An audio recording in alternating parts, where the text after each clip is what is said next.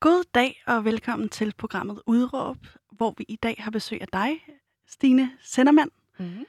Øh, hvad synes du om mit tøj i dag? Øh, dit tøj, det er sådan... nu sætter du mig on the spot her. Det er sådan meget almindeligt tøj. Mm, Komplementerer din krop godt. Ja. Det er nemlig tøj, vi skal tale om i dag, Mm. og øh, det skal vi, fordi du er designer og en, øh, en bæredygtig en af slagsen. Mm. Jeg kan øh, afsløre, at øh, den her er, øh, er det, man vil kalde fast trash, eller no, det vil man ikke kalde det. fashion. fast fashion, fashion ja. Mm. Øhm, og øhm, den er købt fra ny. Åh. Ja, det er en skam. øh, men øh, Stine, vil du ikke lige fortælle mig, hvad det er? Øh, du har jo vundet nogle forskellige priser med dit tøjinitiativ. Vil du ikke lige Mhm. fortælle, hvad det handler om? Jo, altså øh, jeg er designer og grundlægger af det brand, der hedder Sandermand. Øh, og jeg gør det, at jeg henter uld fra danske foravlere, som ellers ville have været brændt af. Øh, og det, det startede jeg med for tre år siden, og arbejder egentlig for, for øh, altså en, en mere øh, miljørigtig og miljøvenlig agenda generelt i moden. Og alt det kommer vi ind på den næste time, hvor vi skal Mm. snakke om det her emne. Øhm, først og fremmest vil jeg lige sige velkommen til Udråb, til dig, der lytter med derude. Velkommen til dig, Stine. Tak. Øh, mit navn er Pauline Kloster, og jeg har set enormt meget frem til at tale om det her emne. Mm. Øhm, jeg har læst et sted, at du er en af de eneste øh, designere, som er bæredygtige her i Danmark. Øh, ved du, om det er rigtigt? Altså, vi er i hvert fald ikke mange. Det er et lille community. Øh, vi er få, øh, som er startet sådan på, hvad kan man sige, græsrodsniveau. Øh, og så er der jo så nogle af de mere etablerede brands, som prøver at arbejde med grøn øh, omstilling øh, og implementere nogle, nogle bæredygtige løsninger og sådan noget. Men, men øh, altså, os, der er startet helt fra bunden af, vi, øh, vi er ikke mange. Nej. Hvordan kom du på den her idé? Jamen, det startede egentlig tilbage i 2012, hvor jeg var et år inde i min uddannelse øhm, Hvad er det, du har læst? som fashion design øh, i Herning på, det hed Tego dengang, nu hedder det Via Design. Mhm. Øhm, og min mor, hun har altid gjort rigtig meget i håndarbejde. Hun har vævet meget, strikket og broderet.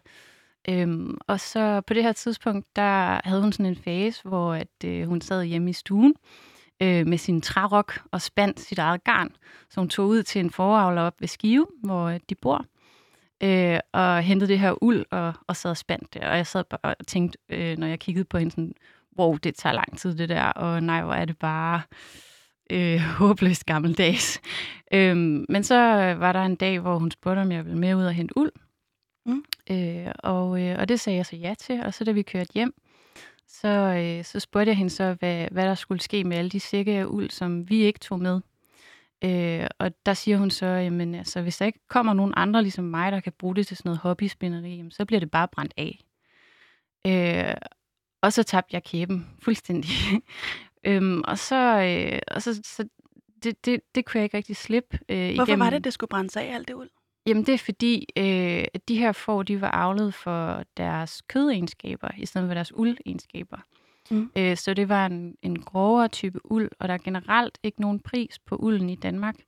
Øh, vi har ikke noget øh, indsamlingssystem, øh, så foravlere, øh, selvom forholdene de egentlig skal klippe deres får sådan en til to gange om året, så, øh, så, så for det meste ved de her, især de små og mellemstore besætninger, der går ulden bare til spil, fordi der ikke er noget, øh, noget system, kan man sige, øh, og nogen pris på. Der er ikke nogen aftager.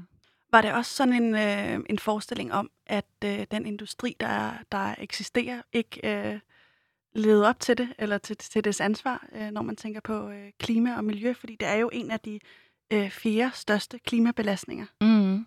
Kun Ja. overgået af, af transport og fødevare, faktisk. Og Mm. bolig. Mm. Jo, men altså, øh, det er jo også fordi, at den uld, vi bruger i modeindustrien, slet ikke kommer herfra. Altså, den, den kommer typisk fra store uldproduktionslande som Australien, New Zealand, øh, Kina, Sydamerika. Øh, og, øh, og vi har vendet os til over en lang periode at gå i blødere uld, end den vi har herhjemme. Mm. Øhm, så derfor øh, bliver den her type uld kasseret. Mm. Og, øh, Og jeg synes jo, det synes jeg jo er lidt et paradoks, fordi at vi jo, vi jo importerer uld fra de her øh, lande på den anden side af jordkloden, samtidig med, at vi faktisk har ressourcen herhjemme i vores baghave, vi bruger den bare ikke. Øh, det er jo super ubæredygtigt, kan man sige. Det lyder sådan. Ja. Men der var også en, øh, da jeg snakkede med dig øh, for noget tid siden, der fortalte du mig også, at øh, der var noget med, med floderne i Bangladesh. Vil du ikke lige prøve mm. at, at beskrive det eksempel? Jo, eller det er, altså det er jo mere sådan i forhold til Kina, at man har sådan et ordsprog efterhånden, der hedder, at man kan gætte næste års trendfarve ved at kigge på floderne i Kina. Øhm, fordi man jo ikke har de samme øh, miljømæssige lovgivninger og restriktioner i Fjernøsten, øh, som vi har herhjemme. Så øh, kemikalier og, og farvestof får bare lov til at flyde øh, i, i, i vandløb og ja, i og hvad, økosystemer. Hvad gør det ved dig? Jamen, øh, altså, det er jo, jeg synes, for mig var det vigtigt at se de her billeder. Øh, jeg kan huske, jeg så en dokumentar, der hed øh, China Blue, eller Blue China, øh, hvor man hvor man blandt andet følger sådan en ung pige, som, som arbejder på en tekstilfabrik, øh, og, og ser konsekvenserne af de her øh, øh, produktioner. Og, og det at se, at hele økosystemer bare bliver fuldstændig smadret, fordi vi har her i Vesten et, øh, et overforbrug af tøj, det er jo det, det er fuldstændig, altså det er meget tankevækkende for mig. Øh, og det satte ret hurtigt en stopper for, for mit forbrug i hvert fald. Øh, så det var lige så meget en afstandstagen til den industri, som allerede eksisterede, der ligesom øh, tog dig i en mere bæredygtig retning, eller hvordan? Ja, ja og, og ikke engang, øh, ikke engang sådan på den måde bevidst egentlig. Jeg, jeg, jeg stoppede bare med at shoppe tøj. Sådan, øh, jeg havde ikke lyst til det. Altså det er ligesom om, det, det, det gav mig en grim smag i munden, eller sådan, så ville jeg 10 gange hellere gå i en genbrug, eller, eller lave mit eget. ja, og så være sikker på, at jeg ved, hvor det kommer fra, hvordan det er lavet. Og øh, hvordan er det så, at dit modeutopi ser ud? Altså, hvor er det, modebranchen skal bevæge sig hen, efter din mening?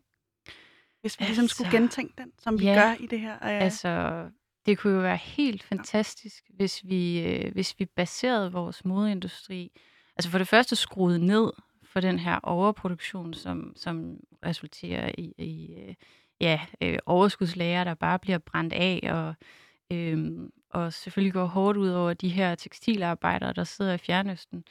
Øh, men hvis vi kunne basere øh, industrien på et cirkulært orienteret system, hvor man, øh, hvor man implementerer tanker som, som, at når noget er gået i stykker, jamen, så reparerer vi det først, før vi smider det ud, eller hvis det rent faktisk øh, kan bruges, jamen, så bruger vi det igen, og så sætter vi ting i kredsløb igen. Øhm, bruger så meget som overhovedet muligt, som vi sætter i kredsløb, og, og tænker i, øh, hvis produktet ved dens, øh, hvad kan man sige, end of life øh, øh, stadie, øh, ikke længere kan genbruges, jamen at det så i det mindste er bionedbrydeligt. Sådan så, at øh, vi ikke efterlader... Altså, når, når polyester for eksempel ligger på en miljøstation, øh, og bare får lov til at ligge der, jamen så, så, så kan det ligge der i 200 år. Øh, det er en plastikbaseret øh, fiber, som, som, som ikke som sådan nedbryder. Altså, den vil jo bare blive mindre og mindre stykker, og, mm. og til sidst bare sådan øh, florere ud i økosystemer og ødelægge vores øh, flora og fauna. Det lyder jo helt vanvittigt. Mm. Øh, men er der, der, altså nu har det været meget ind på det her med miljøet, men er der også noget øh, med den øh, arbejdsrutine, øh, der ligesom ligger bag alt det billige tøj, hvordan det er produceret, som du har helt en anke imod? Helt sikkert. Altså, øh, der skal en helt anden indstilling til til både mennesker og dyr. Øh, jeg, jeg, altså, den er afsporet fuldstændig den balance, vi har i dag mellem, øh, hvordan folk arbejder for os, øh, eller producerer vores ting. Øhm, jeg har læst, altså uh, The Guardian har sådan en uh, sustainable uh, business, hvad hedder sådan noget, uh, sektion, uh, hvor jeg på et tidspunkt læste om en, uh, en øh, tekstilfabrik i Bangladesh, hvor man havde børnearbejdere. Det var så en ting. Øh, men, øh, men at i den her artikel, der var der så øh, berettet om et barn, som var kommet til at gå, øh, gå ud på nogle øh, øh, områder i fabrikken, som, som han ikke måtte, og blev derfor tortureret af, tekstil... Øh, fabrikkens ejer, øh, ved at han fik en kompressor stukket op i bagenden, ja, og sat til strøm. Ah, øh, så det er jo sådan ekstremt. fuldstændig sindssyge forhold, man har nogle steder øh, i verden. Og jeg siger ikke, at man skal øh, øh, altså på den måde tage afstand fra de her, øh, altså produktion i de her lande, men, men mere, at man øh, måske skal gøre noget mere aktivt. Altså dem, der virkelig har noget magt, gøre noget mere aktivt for, at de her ting, de ændrer sig. Mm. Øhm. Er du en af dem, der har magt?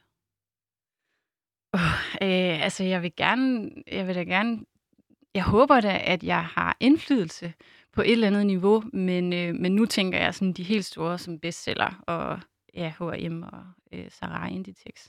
Uden at skulle skyde der... på nogen konkrete, men hvorfor er det egentlig, at du, øh, at du producerer mode i første omgang? Jamen, øh, jeg, øh, jeg faldt for den kreative proces. Øh, da jeg var færdig med gymnasiet, der, øh, der kom jeg på en højskole, noget der hedder den Skandinaviske Designhøjskole. Og der, øh, der havde jeg hidtil ikke rigtig kunne finde ud af, øh, jeg er sådan en meget kreativ sjæl, og meget sådan øh, øh, lidt skør og lidt gakket øh, nogle gange, og øh, lejende.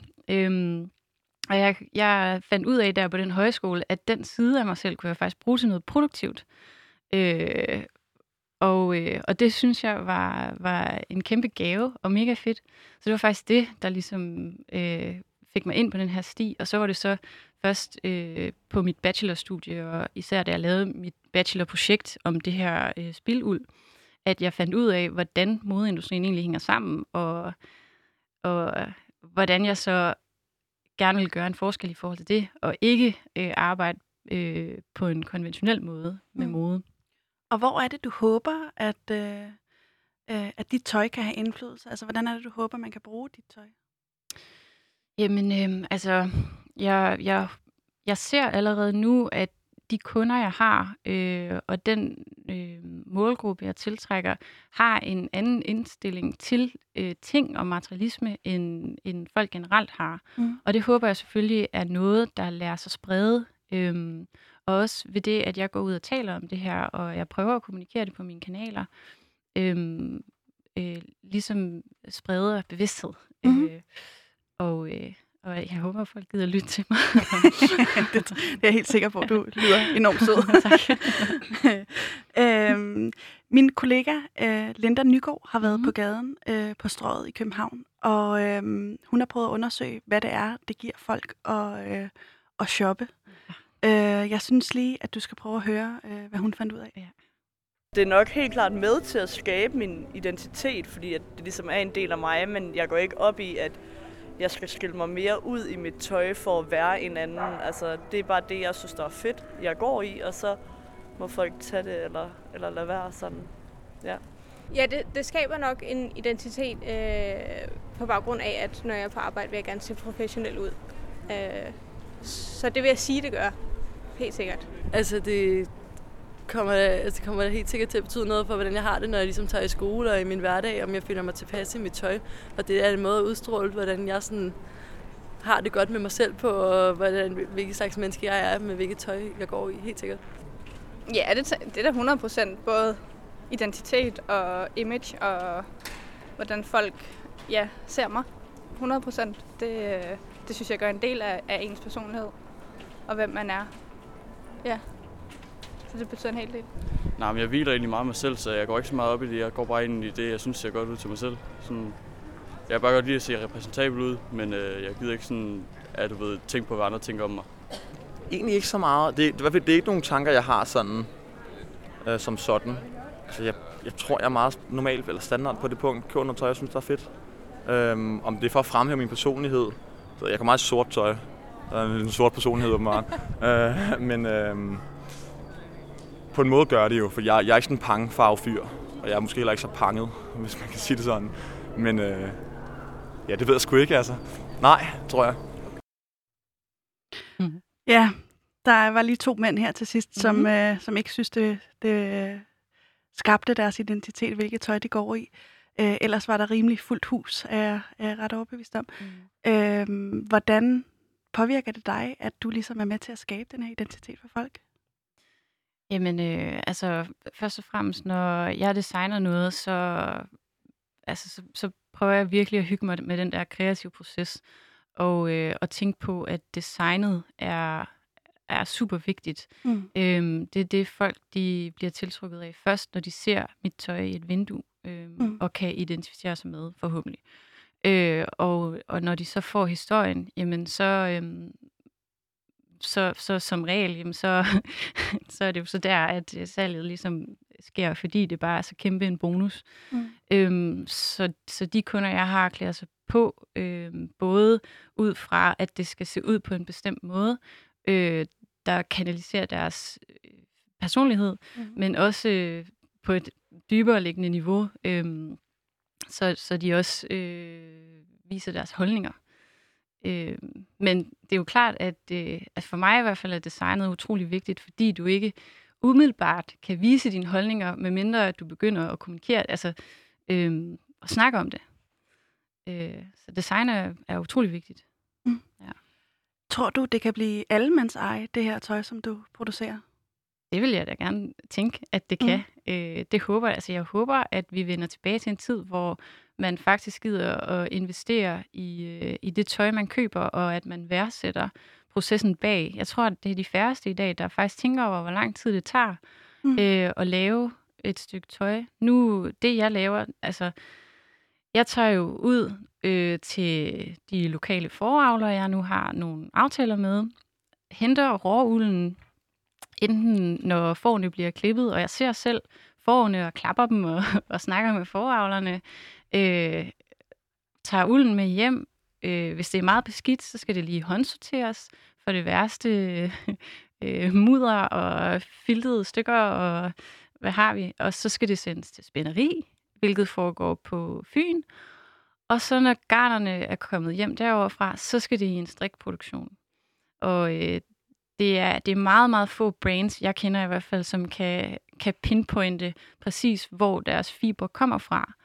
Øh, og vi har ligesom bare vendet os til i dag, at hele den der proces, den er sådan lidt øh, øh, skjult. Øh, og især når det foregår i Fjernøsten, så er det jo meget, meget billigt. Og det er jo i hvert fald ikke, øh, hvad kan man sige, bomuldsbønderne derude øh, i Indien, øh, der går og sprøjter med pesticider og øh, har mange helbredsproblemer, der tjener mange penge på det tøj, vi køber. Altså, der er jo nogle mellemmænd, der, der tjener kassen. Mm. Øh, ja. Og det er det hurtige mode, men hvad, hvor lang tid tager, øh, hvor lang tid tager de tøj at producere? Hvor lang tid tager det for dig? Altså sådan øh, helt fra start til slut. Ja. Åh, jamen Ja. øh, det, altså, øh, uldspinderiet har en leveringstid på fire måneder. Oh. Så jeg tager ud og henter uld, så sender jeg det til spænderi, så tager det fire måneder bare for at få garnerne lavet færdigt. Øh, og øh, hvis jeg så skal strikke en trøje, jamen så plejer jeg her, jeg har sådan en, på min webshop har jeg sådan en made to order øh, normalt, hvor hvis folk øh, bestiller en strik, jamen så bliver den produceret, sådan så jeg ikke har en masse på lager. Mm. Øh, og der har jeg typisk sat den til et par uger. Hold da ferie. Ja. Det er altså, øh, Så, så det, det tager tid. det lyder voldsomt. Ja. Øhm, men er du ikke stadig med til at skabe et ideal, folk ligesom skal, skal leve op til? Mm, jo, altså... Når vi hører, sige- altså i forbindelse med, at vi Mm. hører det her med, at, at det skaber folks identitet, ikke? Altså er, det ikke, er du ikke lidt med på at... Jo, jeg vil ikke sige, at det skaber øh, folks identitet, men det ligger jo i hvert fald, det, det kommunikerer din identitet mm. og din personlighed. Øhm, det, det er jo egentlig bare en, øh, en, en forstærkning af dig selv som person. Altså, jeg klæder mig jo også på sådan meget efter øh, humør og alt efter, hvad jeg skal, hvad for en rolle jeg skal indgå i. Øh, ligesom der er en, der siger i klippet, at øh, når hun er på arbejde, jamen, så har hun øh, en vis, hvad kan man sige, uniform på, og det, sådan, det kender vi jo. Øh, det kender de fleste, at øh, man klæder sig alt efter, hvad for en situation, situation man befinder sig i. Mm. Øhm, Men er du bange for, at, øh, at der er nogen, øh, som ikke har råd til at købe dit tøj, som du ligesom øh, afskærmer for Mm. at, øh, at kunne udtrykke øh, dem Ja, selv gennem dit tøj? ekskludere. Ja, lige ja. præcis. Øh, jamen, altså, øh, selvfølgelig er der det. Øh, det her uldtøj er jo ikke billigt, øh, og det synes jeg heller ikke, det skal være. Jeg synes tværtimod, at man skal træne forbrugeren til at, øh, at lære, at, at tøj skal koste penge igen. Selvfølgelig, hvis det er lavet under ordentlige forhold. Øhm, øh, hvis, hvis, øh, hvis jeg ekskluderer nogen, øh, så er jeg jo så er jeg selvfølgelig ked af det, men jeg har faktisk også kunder, som er studerende, som sparer op over tid og, og investerer, øh, selvom de er på en SU, i, øh, i sådan et stykke tøj her. Øh, så jeg, jeg tror, det går den vej. Det håber jeg i hvert fald. Men der, er jo, der må jo være nogen, der simpelthen bare ikke har råd til det tøj, du producerer, fordi mm. det Mm. er relativt dyrt. Og Mm. hvad, hvad, hvad tænker du om det? Jamen, øh, så, så tænker jeg, at der er så meget andet, man kan gøre i stedet for. Øhm, man kan jo også gå i genbrug. Der er så meget fedt genbrugstøj, og øh, det er jo også, øh, hvad kan man sige, blevet meget mere øh, acceptabelt nu, og, øh, og, og mixe og matche nyt og, og, og genbrugstøj. Så det er i hvert fald, det var i hvert fald et sted, jeg vil starte. Og så er der også mange andre brands, som øh, producerer med øh, godt certificeret øh, bomuld. Altså, øh, det er den her standard, der hedder Global Organic Textile Standard. Mm. Så hvis man kigger efter den, for eksempel, så, øh, så er man også kommet langt. Øh, økologisk bomuld og økologisk øh, øh, uld.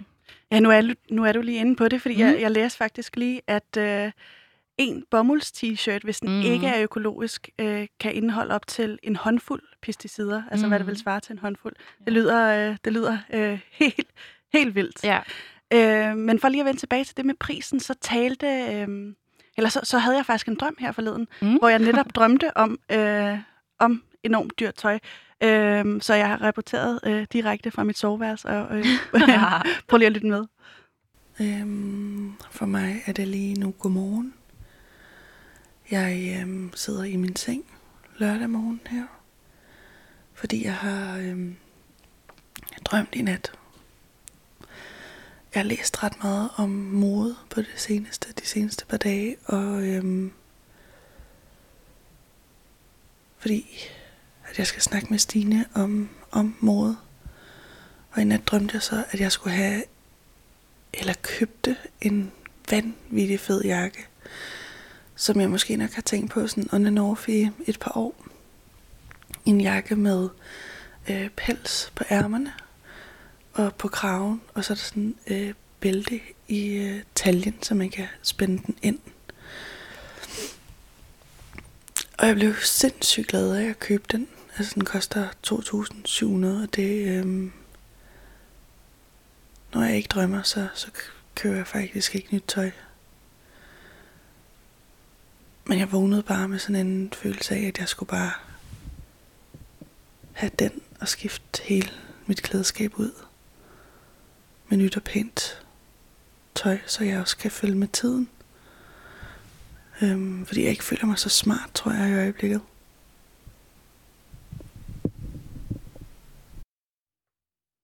Jeps. Vældig intimt.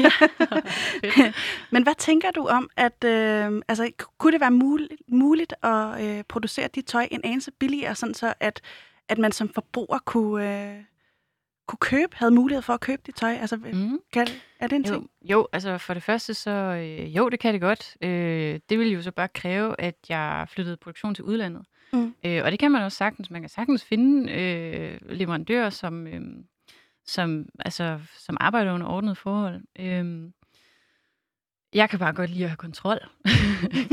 jeg har lidt kontrol. Men er det udelukkende et, et øh, kontrolspørgsmål så? For mig er det i hvert fald. Øh, jeg sgu ikke øh, længere væk ind til, til Europa. Altså, hvis jeg øh, længere ude i fremtiden skulle opskalere min produktion, jamen, så ville jeg måske nok, så ville det være realistisk at øh, få, få strikket for eksempel i de baltiske lande. Øh, men altså, for mig skulle det stadigvæk være sådan, at, øh, at der er en overkommelig transporttid, og, og at, øh, at der ikke er de vilde øh, sprogbarriere og, og kulturelle barriere, Øhm, Men vil det ikke også inkludere en masse flytransport? ikke nødvendigvis. Ikke hvis du øh, øh, placerer din produktion lige på den anden side. Hvis du pla- øh, placerer din produktion i Polen, Mm. så kan du jo køre øh, frem og tilbage, hvis du har lyst til det. Øhm, noget helt andet er, at jeg, jeg tænker meget med den her jakke, du drømmer om. Jeg synes, det var... Og jeg kan faktisk afsløre, at den koster ikke øh, 2.000, eller hvor meget jeg fik sagt i min drøm. Den koster i virkeligheden øh, 8.995. men, men sagen er jo den, at, øh, at nu går du og drømmer om den, og, øh, og jeg er sikker på, at hvis du købte den jakke, ikke, så vil du forhåbentlig beholde den resten af dit liv, eller i hvert fald meget, meget længe. Øh, Jeg elsker den jakke. Ja, præcis. Og det er der jo også en, øh, en, en bæredygtighed i. Altså, der er jo mange vinkler på, på det her. Øhm, det samme, jeg synes, den her diskussion med pels faktisk er meget interessant, også i forhold til bæredygtighed, fordi der er så det, mange... minder, det kan også godt gå lidt i tråd med det, med at det, du producerer øh, ting af uld, ikke også? Ja. Ja. Øhm, der er mange af de her større modehuse, øh, som har bandet øh, ægte pels, fordi de siger, at det ikke er øh, etisk korrekt, og, og det er umoderne osv. Øhm, og konventionel pels og skinproduktion er selvfølgelig har nogle problemstillinger i gavningsproces og så videre med noget kemi. Mm. Øh, men faktisk så, øh, hvis, du, hvis du tænker over, at øh, du investerer i en pelsfrak, øh, så smider du den jo ikke bare ud. Den går jo i arv fra generation til generation. Og den øh, er som udgangspunkt også nedbrydelig i naturen. Øhm, så, øh, så hvis du smider, det er ligesom med mit uld, hvis du smider en af mine uldtrøjer i, øh, graver den ned i jorden, så er den væk på to måneder. Hold da ferie. Ja. Så det skal man Øh. ikke gøre, hvis man gerne vil beholde den. nej, nej, det er en dårlig idé. øh, lige netop øh, det, som vi også lidt er inde på nu, det er det der med, og, øh, hvad det betyder for folk, og øh, når de køber tøj. mm. Og øh, lige netop det spurgte Linda også ind til, øh, da hun var på strøget for at, øh, at snakke med, med dem, som køber tøj. Og øh, jeg synes, det er meget spændende, det de siger. Jeg er lidt spændt på at høre øh, din kommentar. Men lad os lige prøve at, øh, at se, hvad hun fandt ud af. Øh, bare hovedsageligt, hvordan det ser ud. Øh, så betyder prisen ikke det store. Så skal jeg nok finde penge til det. at det øh, passer, og øh, hvad hedder det, øh, det har en god farve, og ikke sådan specielt, og skal det ikke være alt for dyrt. Okay, så prisen har en, en betydning for dig? Det har det helt klart. Okay. At jeg synes, det er pænt, og jeg synes, det er komfortabelt. Og hvad med, hvad med prisen? Hvor meget betyder den noget? Prisen betyder selvfølgelig også noget et eller andet sted, men jeg tror meget på, at pris og kvalitet hænger sammen, så hellere give lidt mere for et produkt, som så også holder lidt bedre. At det sidder godt på mig, og jeg, jeg bliver glad af at have det på. Hvad med, hvad med prisen? Hvor meget betyder den? Jeg, jeg går ikke rigtig sådan, jeg køber ikke rigtig dyrt tøj, fordi det, det ser jeg ikke rigtig grund til. Øh, at det er lækkert at på, og det ser godt ud. Altså, at det, er sådan, det er behageligt at gå i. Så hvad, hvad, hvor- hvor meget betyder prisen for eksempel? Ja, det betyder ikke så meget. Sådan, det, jo, selvfølgelig, det skal jo ikke øh, være et par tusind kroner for et par bukser, men det er da lækkert, hvis det er, man har et par lækre bukser at gå i. Øhm, jamen, det er jo egentlig kvalitet og noget, der kan holde i lang tid. Og passer mig. Hvad med pris? Hvor meget betyder det? øhm, ja, altså det er selvfølgelig også vigtigt. Altså jeg leder altid efter et tilbud, når jeg handler. Øhm, så Okay. jeg, er, jeg, jeg er rimelig nær på det punkt. Så. Øhm, jeg synes egentlig, øh, kan man sige, hvad der betyder noget for mig, når jeg køber tøj. Øhm, det er et svært spørgsmål. Er, er det pænt? Kan- man sige det? Er det pænt? Må man gerne. Det er der Ja. mange, der har sagt det. Ja, at det, er det pænt, det betyder noget. Ja. Øhm, ja. Og så selvfølgelig også noget med pris. Øh, jeg er meget, øh, meget på tilbud, hvis man kan det. Mm. Øh, det er sjældent, jeg køber tøj til fuld pris egentlig. Så, øhm, så ja, et godt tilbud og, og noget fedt tøj, så er jeg på. Mm, jeg tror helt sikkert, det der betyder noget for mig, når jeg køber tøj, det er, det er kvalitet, øh, og, så, og så rart og, og altså comfortable øh, at have på. Øh, komforten betyder meget, men det skal også være kvalitet. Så jeg fokuserer meget på, hvad kan man sige, og for- formindske mit forbrug, øh, men så det jeg køber, det er også kvalitet, så jeg har det i lang tid. Hvad med pris? Hvor meget betyder prisen for dig? Mm, ikke sådan vildt meget. Altså selvfølgelig inden for rimelighedens grænse, men som sagt vil jeg hellere købe noget, noget ordentligt og noget kvalitetsvarer, øh, nogle kvalitetsprodukter, øh, frem for at købe meget. Øh, hvad betyder noget for dig, når du øh, køber tøj? Altså, det ved jeg ikke. Jeg tror bare, det er det. Sådan, for mig, der sådan passer bedst til mig. Altså, jeg er lidt ligeglad med, hvor jeg handler. Øhm, for mig er det bare, at det, når jeg prøver det, så er det det rigtige, eller at det ser fedt ud. Altså, men for mig har det ikke... Øh, det behøver ikke hedde noget bestemt, eller... Altså, jeg synes også tit, at hvis det hedder et eller andet bestemt, så kan man lige så vel få det samme i H&M, øh, bare til billigere penge. Så for mig er er prisen meget afgørende. Så du ville ikke gå efter noget, hvis det var særligt dyrt, selvom du vidste, at det var bedre produceret måske? Nej, det ville jeg ikke. det ville jeg ikke. Hva- Hvis, nu siger vi, du, det betyder ikke noget, hvordan det er produceret. Hvis du vidste noget var en forretning, ligesom at de producerede det med øh, børnearbejde og sådan noget, ville du, ville du stadig gå ind og købe det, eller Jeg tror, at hvis det var noget, jeg blev informeret om, så ville jeg måske prøve at finde noget lignende et andet sted. Men det, ved ikke, det er ikke noget, jeg sådan rigtig tænker over. Men når man sådan bliver informeret om det, så er det klart, at det ikke er noget, man har lyst til at støtte. hvad, hvad, hvordan betyder det noget for dig, hvordan det er produceret tøjet? Øh, nej, det tænker jeg overhovedet ikke over. Det jeg lige skal være at sige. Det betyder faktisk ikke så meget. Altså jeg vil sige det sådan, at hvis jeg vidste, at det var under dårlige forhold, så ville jeg ikke købe det. Men det er jo ikke altid, du får det at vide. Nej. Så, så man kan sige, at på en eller anden måde betyder det jo ikke så meget, så hvis jeg ikke undersøger det. Nej, det gør jeg ikke rigtig op i. Nej, det er ikke fordi, at jeg ser, at øh, mine bukser er made in China eller et eller andet, og så har jeg ikke lyst til at købe dem. Altså, der skal, jeg skal vide mere, tror jeg. Øh, det burde betyde mere, end det nok egentlig gør. Øh, jeg ved, der er meget af det tøj, som er billigt, som er produceret under nogle lidt kummerlige forhold. Øh, og meget af det her fast fashion, som er sådan lidt... Det, det, er lidt, det, er lidt, øh, det er noget lidt shady. det er shady måde, det er produceret på. Så det burde egentlig betyde mere, end det gør. Men jeg må være ærlig og indrømme, at når jeg står nede i butikken, så betyder det ikke så forfærdeligt meget. Men øh, når man tænker over, hvordan det egentlig er produceret, så, øh, så burde det betyde noget mere. Ja, pris, pris, pris, og er der ja. pris. Ikke så meget øh, bæredygtighed i, øh, hvorfor, øh, hvad der får folk til at købe det tøj, de gør. Øh, hvad, hvad tænker du om det her? Er brugerne eller forbrugerne blevet forventet efter din mening, Stine? Ja, det synes jeg helt klart. Øhm, vi, har, vi, vi har ligesom fået sådan et øh, obskurt forhold til tøj, synes jeg.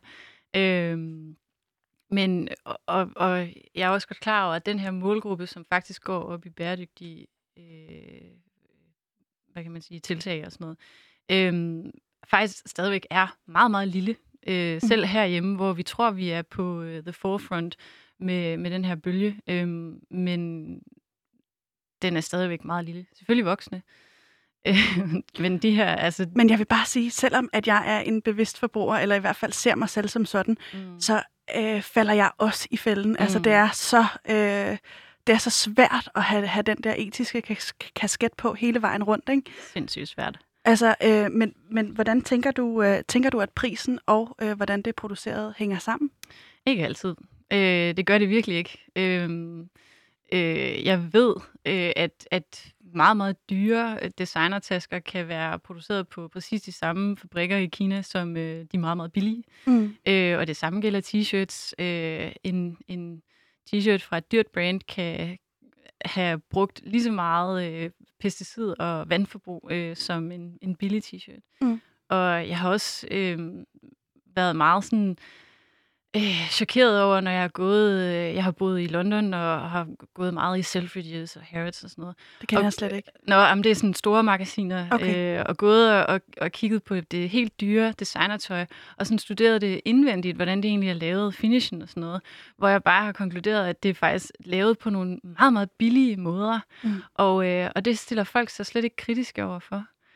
Øh, så ja, vi, vi må jo helt have lost track med, hvordan vores tøj egentlig er lavet. Og øh, hvordan tøjet er lavet, afhænger jo af de mennesker, som, øh, som producerer tøjet, og Mm. ofte i øh, det globale syd, som øh, Kina, Bangladesh, øh, Mm. Indien, øh, eller det samme. Mm. Øh, hvor meget betyder øh, den del af det for dig? Jamen, det betyder enormt meget. Altså, jeg skal ikke øh, sidde og sige, at man ikke kan have etisk produktion og bæredygtig produktion, selvom det er, øh, foregår i Fjernøsten. Det kan man sagtens. Øh, men jeg hører bare så mange forfærdelige historier, øh, især fra Bangladesh. Øhm, Hvad er det for nogle historier? Jamen, for eksempel den, som jeg nævnte før, med, øh, eller tidligere, med, med det her barn, som blev tortureret, fordi han var kommet til at gå ind på et område, som han ikke, ikke måtte gå ind på. Øh, og så er der jo selvfølgelig øh, øh, historier om børnearbejde, øh, dyr, der bliver mishandlet. Der findes den her dokumentar, der hedder Dyre, købte dun. Jeg kan huske, vi så, da jeg studerede, hvor at øh, gæs bliver flået levende. Øh, og der har også været hele den her øh, ting med angora-kaniner, der Mhm. bliver flået liv, levende. Øh, og, og så videre. Men man kan sige, øh, de mennesker, der ligesom er i det globale syd, øh, man- man giver dem jo også et job øh, Mm, ved, at, ved, at, ved at købe øh, Ja. Og, og ved Ja, hurtigt- at, og, hvad kan man sige, bande, øh, eller sætte de her mennesker ud af arbejde, så, så tvinger du faktisk de her børn, eller, eller de her tekstilarbejdere, øh, ud i endnu værre kår. Og det, det har vi set både i Kina og i Indien. Øhm, så det har helt sikkert også en konsekvens.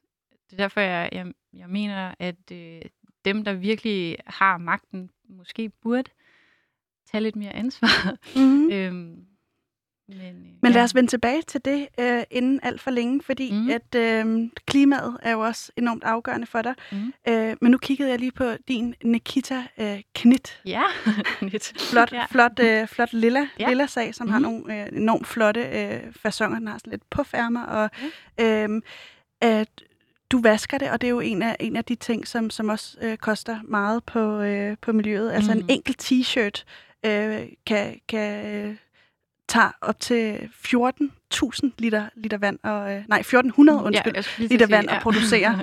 Ja. øhm, hvor, hvor meget øh, kræver det for dig at producere sådan en øh, Nikita Knit? Mm. Øh, jamen, øh, ja, det er faktisk øh, det er sådan, det er sådan den eneste skyggeside af, af uldproduktion, øh, fordi uld i konventionel øh, produktion faktisk tager virkelig meget vand. Øh, min produktion er jo mikro-mikro, så det er jo ikke fordi, at jeg vælter hele, hele verden med mit vandforbrug, når jeg producerer mine ting. Øh, Men vil du, ikke, Men- vil du gøre det, hvis det, hvis det blev øh, skaleret op? Altså hvis der kom øh, mere gang i din produktion? Det håber jeg ikke da. Altså nu bruger jeg jo et spænderi der på Fyn, som er meget, som også er meget miljø, miljøbevidste, øh, og som bruger øh, øh, skånsom olie og sæber, og øh, også prøver at genanvende det vand, de bruger i produktion. Øh, Øh, så det står ligesom rimelig meget på linje med de værdier, jeg har. Øh, men det er da klart, hvis jeg skulle skifte og bruge et, øh, et altså skalere op og bruge et spænderi, som var mere industrielt øh, orienteret, så, så, så ville det da også være større mængder vand, vi snakker om, eller liter vand, vi snakker om. Og du var lidt inde på det før, men, men øh, den var også farvet, den her, mm. og du fortalte om, at, at farve var en af de helt store øh, Mhm. miljøbelastere. Er, er det en jungle at finde rundt i, hvilken noget farve man bruger, når man, godt, øh, når man har det her øh, med miljøet for øje? Ja, når man starter, så kan det godt være noget af en jungle. Altså den, øh, den egentlig så farver jeg faktisk ikke ret mange af mine øh, produkter, men lige den der, den er farvet med sådan en teknik, som hedder exhaust dye, hvor vi har stået, vi har, vi har stået og farvet det selv for hånd. Øhm, og exhaust dye betyder egentlig bare, at du lærer ulden opsuge alt farvestoffet i vandet, sådan så at det eneste, der er tilbage i vandbadet, det er en lille smule eddike. Og det kan du altså i princippet drikke, hvis du har lyst, men du kan hælde det ud, hælde det ud i afløbet, uden at, øhm, uden at det gør noget. Øh, så, så jo, det handler helt sikkert også om at finde de rigtige metoder. Du kan jo også plantefarve. Det er så bare også en stor proces. Mm. Men øh, ja. Men der er muligheder. Ja, der, der er håb forude. Det er der. Der er, også, altså, der er også teknologier, som, hvor man har fundet ud af at farve uden overhovedet at bruge vand. Øh, så ja, der er masser En af dem, der er rigtig, rigtig meget inde i, hvordan man netop genbruger øh, og, og, og sviner så lidt som muligt, Mhm. det er øh, Rie Alexandra Løvedal. Øh, Flint. og øh, hun, hun er det, man kalder zero waster. Altså hun producerer simpelthen minimalt øh, affald. Mhm. Øhm, og hun har en kommentar til, til, til dig som producent af... af Spændende. Ja, lad os lige prøve at høre, hvad hun siger. Ja. Altså, jeg har aldrig følt, at jeg selv har fulgt moden. Jeg har altid troet, at jeg havde min helt egen unikke stil, indtil jeg fandt ud af, at det er jo det, som moden den kan. Moden den kan få os til at føle, at den hjælper os med at opfylde vores behov. Øhm, men til at starte med, så er det jo moden, der har plantet det behov i en. Og efter det slog mig, så tog jeg en slags kold tyrker, øhm, for at se, hvor længe jeg kunne leve uden at købe nyt tøj. Øhm, og det var jo virkelig svært. Jeg bor i en sidegade til strøget, Øh, og hver gang, at der var noget tøj, der lukkede fra et butiksvindue, kunne jeg jo mærke adrenalinen pumpe i min krop, bare ved tanken om at skulle købe det. Øhm, men det var en udfordring, der tog noget tid, og i dag så er det slet ikke svært for mig længere, og i dag kører vi kun, kører kun tøj. Rie, hvorfor er det, at du ikke bare køber øh, bæredygtigt modetøj? Jamen, det, øh, det gør jeg også i en meget lille grad, øh, fordi det jo er lækkert og godt.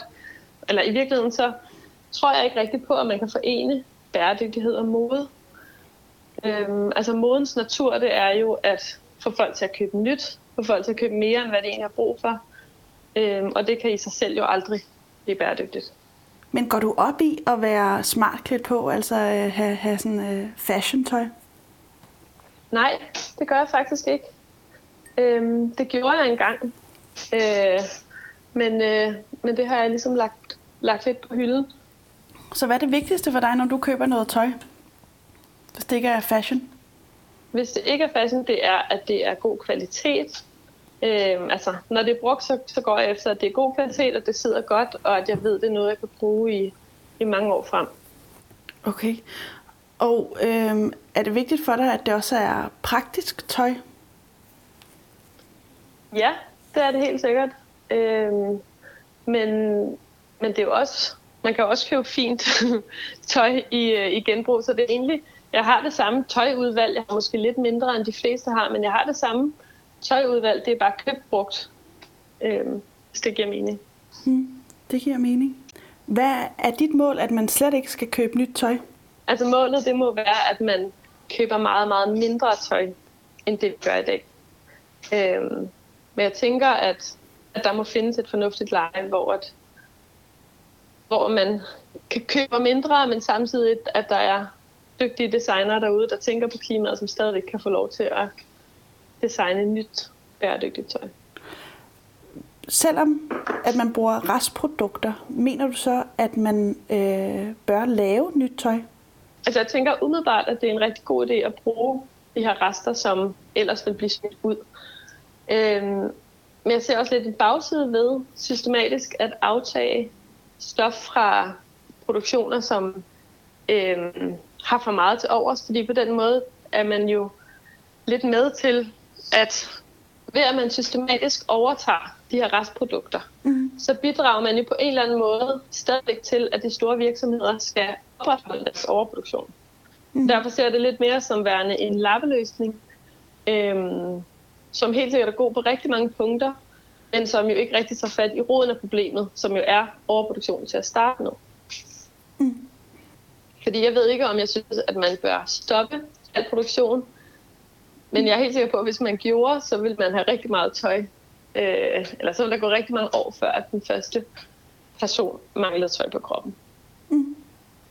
Ja, øh, men, men øh, som du selv lidt er inde på, så, så øh, vil det nok ske på et tidspunkt, at nogen mangler tøj på kroppen.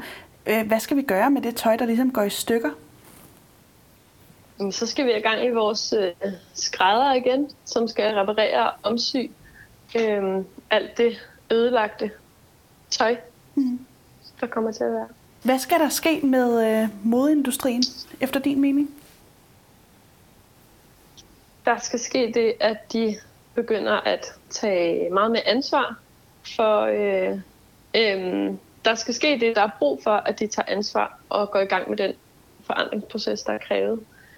Øhm, og så kan man jo håbe, at modindustrien fremover vil måle deres succes på andet end kun profit, men også på kvalitet og etik og ansvar.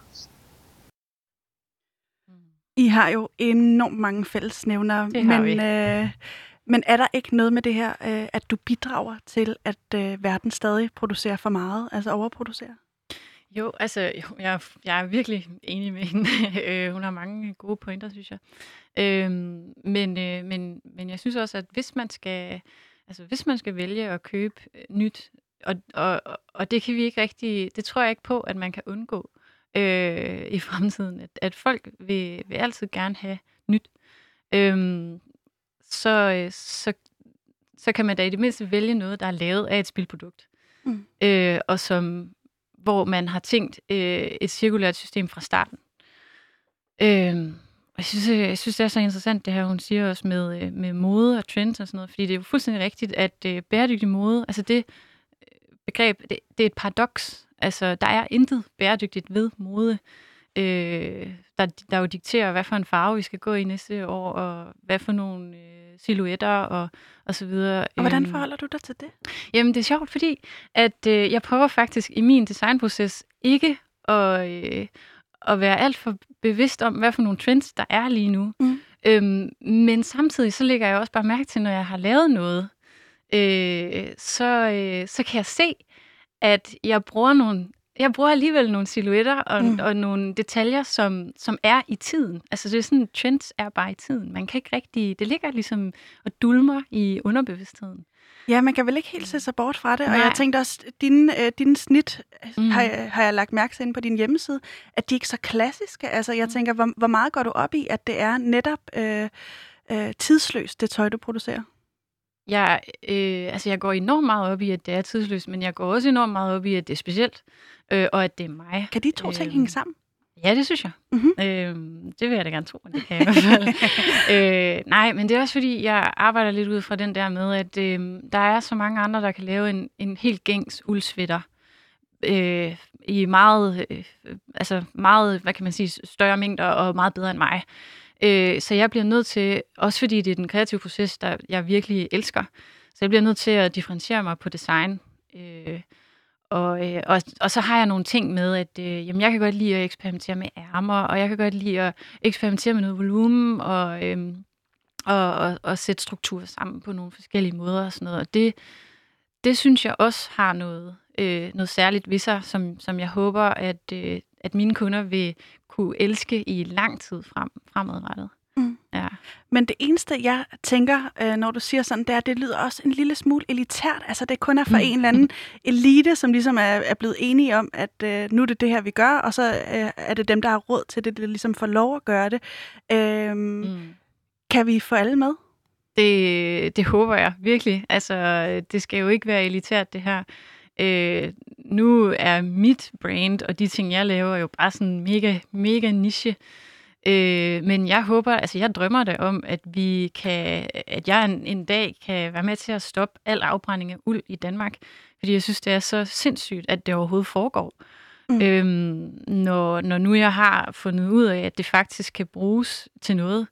Øh, så, så jeg håber da, at, øh, at alle kunne tænke sig at investere i en Sandermand sweater eller et produkt. det kan lade sig gøre. Øh, men men øh, Rie påstår ligesom det her, at, at øh, producenterne har, har til formål at sælge. Vil du Mm. sælge mere, eller vil du sælge mindre tøj lige i kølvandet på den? Øh, Øh. alle skal have en Sanderman sweater. Altså lige nu sælger jeg ikke ret meget, skal jeg være ærlig at sige. Det er sådan virkelig mikro-mikro øh, stadie. Jeg kunne godt tænke mig at, at komme til at leve af det. Øh, men, men det er interessant at diskutere det her med, hvor meget kan man skalere op, før at, at man når den grænse, hvor, hvor, hvor man går på kompromis mm. med, øh, med bæredygtighed. Altså hvad, hvad er bæredygtighed i forhold til det? Øhm, men jeg mener stadigvæk, at så længe man, øh, man producerer af nogle materialer, og at man er bevidst om, hvad, hvad det er, man designer, øh, så er man kommet rigtig langt. Øh, som designer, vi, altså vi som designer skal også øh, erkende, at vi faktisk har utrolig meget magt. Fordi øh, det er noget med 80% af et produkts øh, miljømæssige, øh, hvad hedder sådan noget, impact, øh, indflydelse, bliver bestemt allerede i designstadiet. Så det kommer jo an på, hvad for et materiale du vælger. Øh, øh, putter du knapper på? Øh, er det en, øh, øh, ja, som du selv siger, tidløs silhuet? Øh, hvor, hvor funktionelt er det? Øh, hvad for nogle farver er det? Og så videre, og så videre. Som designer har vi enormt meget magt, men jeg tror bare, der sidder rigtig mange designer derude, der faktisk ikke ved det, eller ikke, ikke er klar over, øh, hvor meget magt de har. Og øh, dit tøj bliver jo så øh, solgt i Danmark, men bliver det Mhm. også solgt andre steder i verden? Ja, øh, det har faktisk lidt fra starten af været øh, mere sådan udlandet, der har, øh, der har vist interesse. Øh, jeg har solgt produkter til Australien og USA og rundt omkring i Europa. Au, au, au. Ja. Der er jo en del transport i det, tænker jeg. Ja, men det er jo kun et produkt, der er blevet sendt afsted. Øhm, og, øh, Men er målet ikke at producere mere lokalt så, eller har du et mål om Jo, at være international? Faktisk, det er også en ting, jeg har tænkt meget over, jeg synes kunne være, kunne være fedt i det her utopi, som vi har snakket om. Mm. Øhm, øh, hvis man kunne øh, have sin produktion lokalt ved sine markeder, sådan så at man i stedet for at samle al sin produktion i for eksempel i Fjernøsten, jeg ved godt, nu, nu er det jo sådan, det er virkelig utopisk. Men her, det er dejligt. Det er det, vi er her for. Øhm, tænk så, hvis man så, øh, hvis nu ens øh, øh, største marked var USA for eksempel, at man så havde produktion i USA lokalt, der hvor man sælger mest, eller i Europa, eller mm. hvor det nu øh, skulle være. Øh, det giver selvfølgelig nogle logistiske problemstillinger, men, men sådan, øh, ja. Nu har du været lidt inde på det, og øh, jeg kunne godt tænke mig lige at høre øh, uddybet, øh, hvordan dit utopi, øh, altså hvis, hvis modbranchen skulle gentænkes, hvordan er det så helt konkret, den ser ud? Mm. Altså, øhm, jeg tror først og fremmest, at vi bliver nødt til at skrue lidt ned.